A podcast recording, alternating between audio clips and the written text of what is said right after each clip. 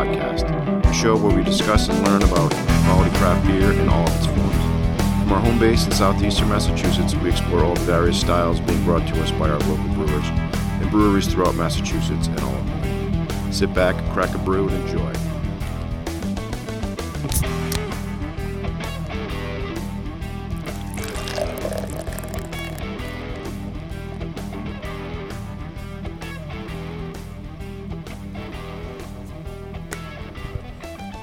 Welcome to episode 13, where we sit down with Kenny Semkin of Second Wind Brewing down in uh, historic downtown Plymouth. I'm sure a lot of you have been there.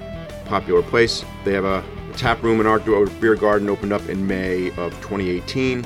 Uh, and uh, they're now they're currently building out a new facility on Main Street, right in the downtown area of Plymouth. Nice location. They're going to uh, hopefully, you know, sometime in 2020 bigger tap room, kitchen. Um, they're currently brewing in a small place on Howland Street, right around the corner there. Doing some remarkable things. They are known for wide portfolio, diverse range of beers. They do everything the hoppy IPAs and good stouts, fruited sours, traditional European American ales. Lots of good stuff. Check them out, secondwindbrewing.com. Uh, learn more about them. You know, three three good guys that are really uh, kind of pushing the boundaries and doing some cool things down there in uh, Plymouth. So, you know, this is a three part podcast. We have Kenny on for, for quite a bit. This first part deals with the origin story of Second Wind. These guys go from a, uh, you know, five brewing five gallon batches all the way up to opening their own tap room in two locations now. Their relationship with the town of Plymouth, which is a very traditional, old old school, as, as old as you can get.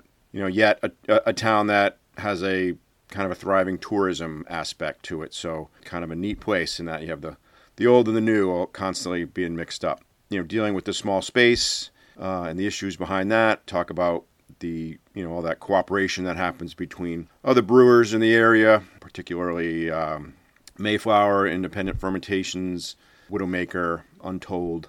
These guys all work together and they're great friends, and uh, it's really kind of a cool thing and really showcases the remarkable relationship between these guys and how they support each other. And you know, it's really kind of a neat thing definitely on display. Been talking to Kenny, talk about the origin of the Dad Bod Cream Ale, the thinking behind that. Like I said, part one of three. We'll have the other two out soon enough, but Kenny's a great guy. Really, really happy to talk to him. Go down and check out his his, uh, his facility. They're they're making it. They're still making it like they always have, and you can go find some of that anytime you want. Here you go, episode thirteen.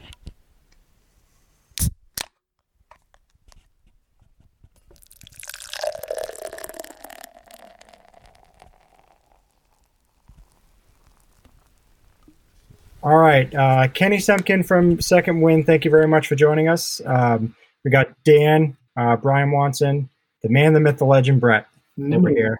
So yeah, we, Kenny, again, thanks thanks for joining us. So we want to just kind of talk about you, talk about Second Wind, uh, talk about the industry in general, and see where this takes us. So, so let's let's kick it off, Kenny, if you can. Just give us a little little history on Second Wind.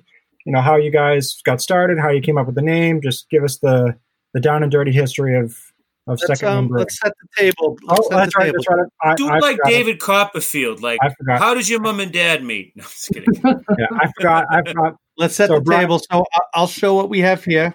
We are representing with the, the coconut blackout from Second Wind. We're going to pour this puppy. We have uh, Kenny told me uh, more than a week ago that Bernier's had sold coconut blackout only to Second Wind itself this batch. So I'm very proud of that. And we only have like eight cans left. It's really good. Look at that. That is a fucking gorgeous pour. So, so Kenny, to be honest with you, this is the first time having it for me, and it is delicious. it's delicious. Oh, good. Glad you enjoy it. Very good, very good. All right, Brett. Brett, what do Brett. you got? Brett, you got anything? Before I um I had a few today was rather long and uh it's it was difficult. So I started drinking some East by went untold. There you go. And in the spirit of the South Shore, I have a I don't feel that I need to explain my art to you, Warren, Oh yeah, from Stellwagen, a new one. which is a few days old. And I am I am about to crack in which is delicious by the way, about to crack into a Nordator from Schilling. Very nice. I get that as well. A Northern German style Pilsner, which incidentally, we can talk about this, Kenny, but just like in relationship to the difficulty of selling beers that are not IPAs or New England IPAs, Schilling has reached its own sort of point of drive. It's, it's incredible that we can sell a case of German Pilsner in a single day. It's yeah. incredible. But anyway, and, and we'll definitely get to that. We'll get to some brewing styles and some um, and some beers that we all want more of. Yes, Danny, what sure. do you got? So I am on the second wind train myself. All right, Ooh, uh, big one. Parade of Giants. He's got the bruise. It is a bit. It's a big beer, but it's a, it is a fantastic. I love this beer. It's fantastic, fantastic beer. Thank you. So lining to the co- coronavirus is that Kenny basically opened the books to his distro accounts where we could get Parade of Giants, we can get Prince of the Universe, we could get beers that, and at Second Wind's peril, because we have some people, and I don't, they're not unique to Bernier's necessarily, but customers that are outside of um, Kenny's home market that don't understand that Prince of Darkness or Parade of Giants should not taste like grapefruit. and they rate it savagely on Untappd, and it's not fair. Second Wind, we'll get into this, of course, but Second Wind is a very is a relatively small operation that takes big chances on beer styles that they're passionate about, that are hard to make, that require a lot of human power and uh, and logistical expenditure. And for it to be rated, for example, two and a half caps out of five because it doesn't taste like a hazy, juicy IPA, it's yeah. a risk that Second Wind's taking that nonetheless serves the market that's loyal to, to him and 2nd mm-hmm. Wind. All right, Kenny, you, you you enjoying a beverage right now? Yeah, I actually have a, a nice lineup. So I saw the title for today's episode. I, I have started. I, I, am in the uh, South Shore beer across the board here. I don't know. I've got my my drowning and drip from Widowmaker. Oh, um, nice. I may stick with the IPAs, nice. depending on how we're, we're moving in this this category with a little ecstasy. And if not, Ooh. holds. I got the uh, Irish Whisper and Lager version two. Yeah. So, uh, let's go see how see how things go. Nice. All right. Cool. Excellent. All right, Danny. Why don't we All kick right. it off? Yeah. Now that now that we set the table, we'll go back to the question that I jumped right into. Kenny, give us a little history on Second Wind. How you guys got started? Where you, how you guys came up with the name? Anything else you'd like to share? Just kind of how things got going and brought you to where you are cool. today. So uh, there's three partners of Second Wind: myself, Hans Terbush, and uh, J.R. Shepard the three of us met and we all live in Plymouth. So at the time we met, Driftwood Public House, New World Tavern had just opened, so craft beer was kind of in a the burgeoning craft beer scene. Yeah. Yes, burgeoning. So we actually met through Untappd, as much as it's the uh, oh wow the Yelp of, of, of brewers. Um, That's great. We had all joined a bottle exchange on Facebook, South Shore Beer Exchange, and one of the first things the group did was exchange Untappd handles. And so you'd be at New World Tavern drinking KBS and be like, oh, that guy's drinking it too. And you'd realize, oh, that's JR. And I'd go over to Driftwood and they've got a Jolly Pumpkin uh, sour stout on. You're like, oh, that's that must be Hans. So we ended up just meeting through that. Uh, Hans, an outgoing brewer, in that he likes to share his knowledge. So he would bring home brews to restaurants, and people would be like, hey, I want to learn how to make a beer. Can I brew with you sometime? And so he, JR, uh, one of JR's buddies named Sage, and a couple other guys had started, uh, informally started a group called the Plymouth Brotherhood. And uh, Scotty, our taproom manager, and I met them at the time that was probably they just switched when the time we started they just switched from brewing extract to to all grain so we all started brewing together and it became a ritual on saturdays or sundays you get at least five of us together every week making five gallons of beer that we would you know continually perpetuate itself that we would drink two weeks ago's beer the next time we brewed. And it became a hang. And like I said, we would bring in, you know, guys from the different restaurants would come and brew with us uh, all over the industry. So we involve people in, in our passion early on. And so when we, you know, fast forward to where we were launching our wholesale accounts, we built in customers because they knew how we brewed, they knew what to expect.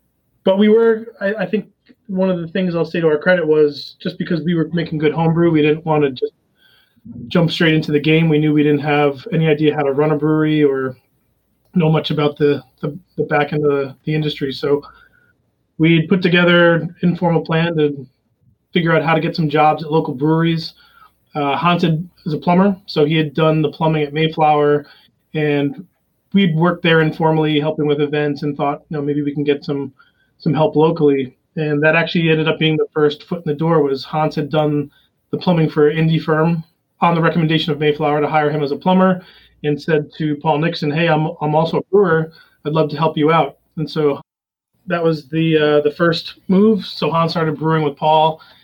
Three weeks later, JR was brewing down there too, and by the end of the summer uh-huh. of 2014, all three of us were were brewing at an Indie Ferm in Paul's. This is back in his at his house, not even at Camelot Drive, and he had three guys who were just anxious to learn. And we were, you know, going around town, proud of what we were up to, and helping them grow accounts. And eventually got to the point where we wanted to just you know take things in a different direction and we found the spot on Howland Street and kind of use that as our our jumping off spot. The name you asked where the name comes from. At the same time, that's all going on, and we're working our day jobs. Hans and I also worked. We were the uh, crew that opened the craft beer cellar Plymouth.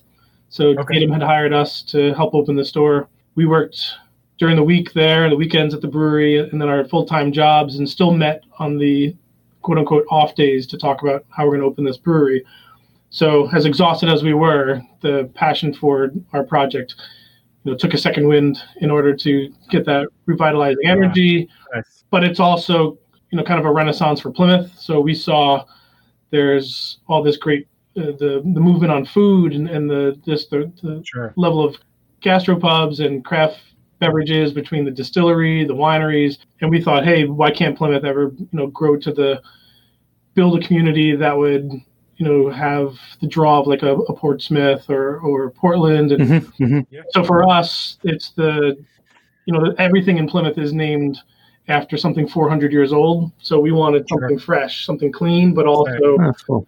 honors the juxtaposition of the history. So it's kind of a, a renaissance, a second wind, a new energy for for Plymouth in terms of its uh, pure tourists and yeah.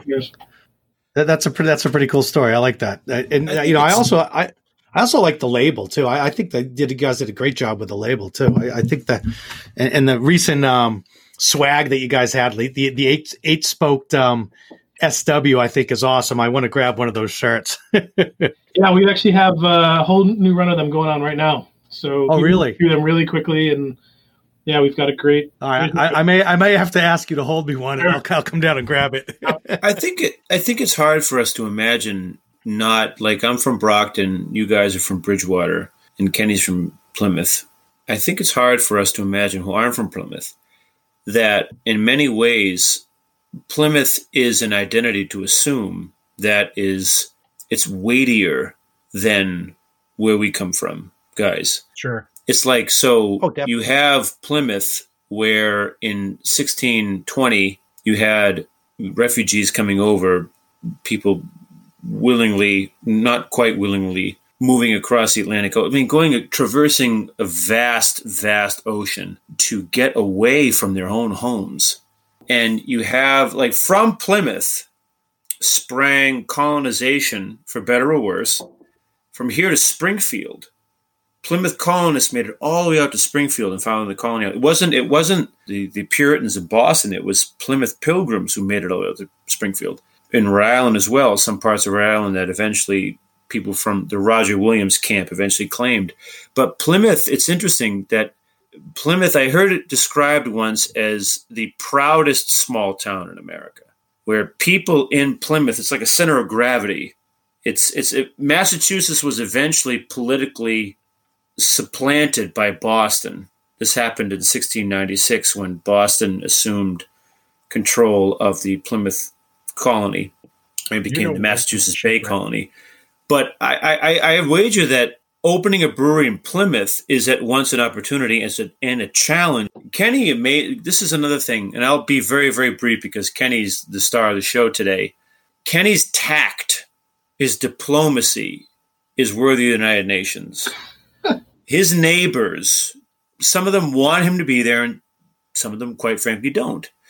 And the fact that he's able to thrive in an environment that may not, there's some old, old time Yankees who don't necessarily want a brewery on Howland Street.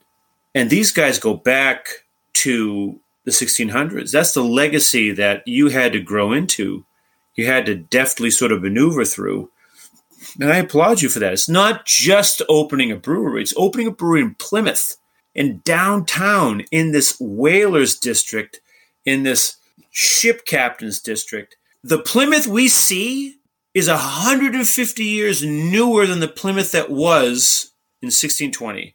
The oldest buildings in downtown Plymouth, aside from the Sparrow House and so forth, a few isolated examples, are from the 1760s, which is 150 years after the town was founded. It's an incredible challenge trying to fit into a town like that. You know, just just to provide some historical gloss for what you what you undertook. Which we knew the the heart of. I mean, Plymouth is a huge town with you know I don't even know how many different distinct communities. Um, Hans and I live like he he literally lives around. You can see the brewery from his apartment. I live one block away, so we wanted to be in walking distance to. You know, we've delivered beer on foot to a handful of our, our accounts. We love the the the vibe downtown. Yeah. I'll tell you, even going down, I love going down Plymouth, and, and your spot in the summer is great. Like the, just the vibe on that street is in itself is awesome. People out, you know, having a good time. The summer in Plymouth is fantastic. So, Kenny, you mentioned obviously Mayflower had a huge impact on you guys. Anyone else that you can specifically say had a huge impact on on on Second Wind, or or is it just is, is Mayflower kind of that driving force that you guys all kind of gravitated to at the beginning and they yeah, guided I mean, It's Mayflower and Indie Ferm because I, I, I, will speak to uh, yeah. like even when we were getting going, we had the name, we were trying to work out the logo. Thank you for the, the compliment. I mean, that was not an easy task for us. That was the one thing we could not agree on. Can't imagine. Yeah. And we actually hired a design firm, and we met them at Mayflower because Drew was uh, kind of opened the doors to us. He knew what we were doing. Every Friday, we would meet there at five o'clock throughout the winter, and let us use their staff room. He and Sarah, and just access to them, any questions we had. So uh, we definitely consider Drew among our uh, board of advisors uh, informally. So Mayflower for sure. Uh, Indie Ferm Paul helped us kind of get our hands around all the the dirt and grime of the. It's not just the brewing; it's the the, the cleaning and the, the cold side maintenance and cellaring and things like that. That's really really where I focused, since the other guys were focused on on brewing and a lot of what you know what to do what not to do we kind of decided how we wanted to formulate shortly thereafter we got going in 2017, we started brewing, and our first beer was at the Hop Fest Memorial Hall in 2017. That was our first introduction to Ryan and the crew at Widowmaker. We didn't really know him very well, but he had lent himself, you know, access to him in terms of questions he was having about six months ahead of us on everything. So when I wanted to get the variants for our gas piping for the the burners approved and joking with him that we thought we'd be open by a certain time. He's like, "There's no way," and he was right. You know, so he's he's always to this day, you know, one of my best friends has helped us in more. We just, you know, as you guys know, this week just moved their old brew house into our brewery. Yeah, um, yeah, they've, yeah. they've helped us with uh, so many different things. We we give each other around the South Shore. I think that that bond. Somebody needs 44 pounds of a hop or a couple bags short on something else. Yeah you know we've we've all got each other on speed dial. So ultimately, I think that's helped. Yeah. You know, having between uh, my daily conversations with with Ryan and, and Kyle from Untold, we've we've definitely created uh, a really really unique. You know, you don't see like the top restaurant chefs sitting around comparing ideas for their new recipes and right. how they're going to launch different things and you know new labels and things like that. You know, hopefully not breaking a trust, but like some of the new labels we Widowmaker uses, like yeah. run them by us, and, and, likewise we run ideas, names, and things. So sure. sure. That, that's one thing I, I, love about that that South Shore beer scene is is it seems like you guys are, are, all tight and and you guys it's like a symbiotic kind of relationship and you guys are all just kind of benchmarking off each other. And I, would be willing to bet you probably wouldn't disagree. You're always challenging each other and, and to make the better beer and, and, to kind of push each other which I think is just fantastic you know because right. the the consumer the consumer is the one that, that benefits from it you know? Well, and you see it, right like so you have a what you would assume to be competitive relationship because you guys are technically competitors of one another. But the reason, in my opinion, outside of the fantastic beer, the reason that that this particular industry has thrived and, and exploded in Massachusetts over the past few years is the fact that everyone's kind of helping each other move along, right? Like it, no one's you guys aren't competing against each other necessarily. You're everyone's helping each other out and pushing each other forward, pushing each other up. And it's you know you guys are being challenged to make better beers because you know the guys down the street that you're friends, they're making great beers, and they're saying, hey, we we learned this today, and we're telling you that so you don't make that mistake. And everyone's kind of working together as if divisions of the same company almost, right? And just pushing the scene forward. It's the consumers are the ones that benefit from it, right? Because you just it's just 100%. better beer and it's more available and it's and it's it's fantastic. It's great to see, and it's it's amazing just you to watch guys that are literally opening competing businesses in the same industry just talk about like yeah no it's you know they're they're my best friends and we talk all the time and we share ideas it's amazing it's great yeah. it's fantastic it makes a lot of fun that. for like that's so, I'm, I'm not joking like i talked to someone from that group multiple times a day there's no day that goes by that it doesn't start and end with conversation with one of the other owners or brewers in the in this in the South Shore Beer Group. I think it's cool too because they're not all we're not all trying to do the same thing. Uh, you, you definitely have some some traditionalists, some some fringe and, and envelope pushing. You know the the Venn diagram in the middle. is Sure, we all try to make couple styles that we know market well, but it's exciting to see like the consumer, as you say, benefits. I think the consumer can also find the their niche. You know, sure. when you were talking about the, the ratings earlier, Brett, it's less so on say the Scotch ale or the the Belgian uh, dark strong ale, strong dark, yeah, the quad. The quad uh, it, it's like more so on our, our traditional cream ale. But we have people that's the, that's their go to beer. They love the fact that it's the most yeah. no frills, unassuming uh, lawnmower beer, and that's what they love about it.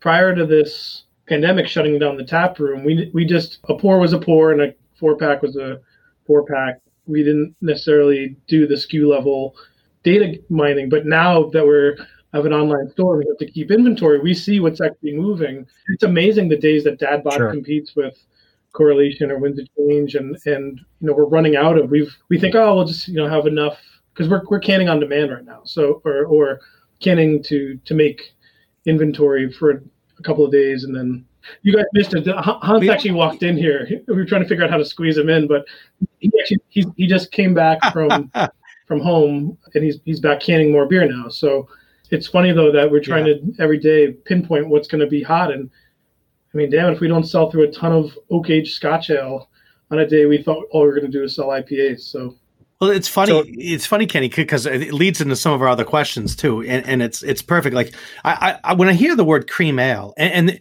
and that and that's what we're trying to do here. Um, that's why we kind of went with beyond IPAs. Everyone loves a good hazy IPA. Everyone loves the you know the IPAs, the Northwest, you know the the, the West Coast style, the East Coast style, the, you know the heady, you know all the OGs and all that. That's great. But I don't know if a general consumer, when they hear cream ale, really understands what that is. I, I, Vitamin Sea just made a cream ale with, with Bissell, and it was fantastic. And, and, but but it's like, did they sell it as quickly as an IPA? I'm I'm not sure they did, but it was a fantastic brew. It's funny like that. I, I just don't know if people or the the kind of common consumer gets exactly what they're buying, and and that's why you know I, I love having love doing this because I think it's the education of, um, you know, people a, that may not know. Dad Bod our, our cream ale was the output of a restaurant situated on a golf course. They wanted something that people could just come in and crush something light.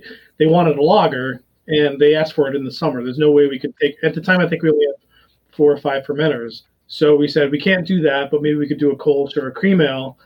And yeah, we shot for Bud Light alternative, you know, PBR in mind when we were making. It's it's not a big secret that brewers often drink, you know, yeah, beers that it's funny beer snobs will turn their nose down. But yeah, you know, you will find Hans drinking uh, Miller High Life. You'll find me and Jr. drinking PBR when we are, you know, out in the wild.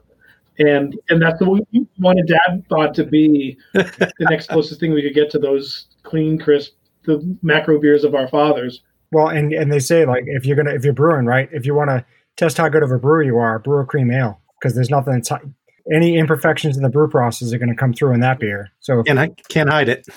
It's a weird one too. I mean, it's beer. a prohibition era style beer that had corn and rice in it. Like Yeah. More more usually corn than yep. rice. We we actually tried both. We did a blend, and then ours is mostly six row and, and rice. It's a simple, you know, it's it's an adjunct recipe on on an ale, on an ale yeast.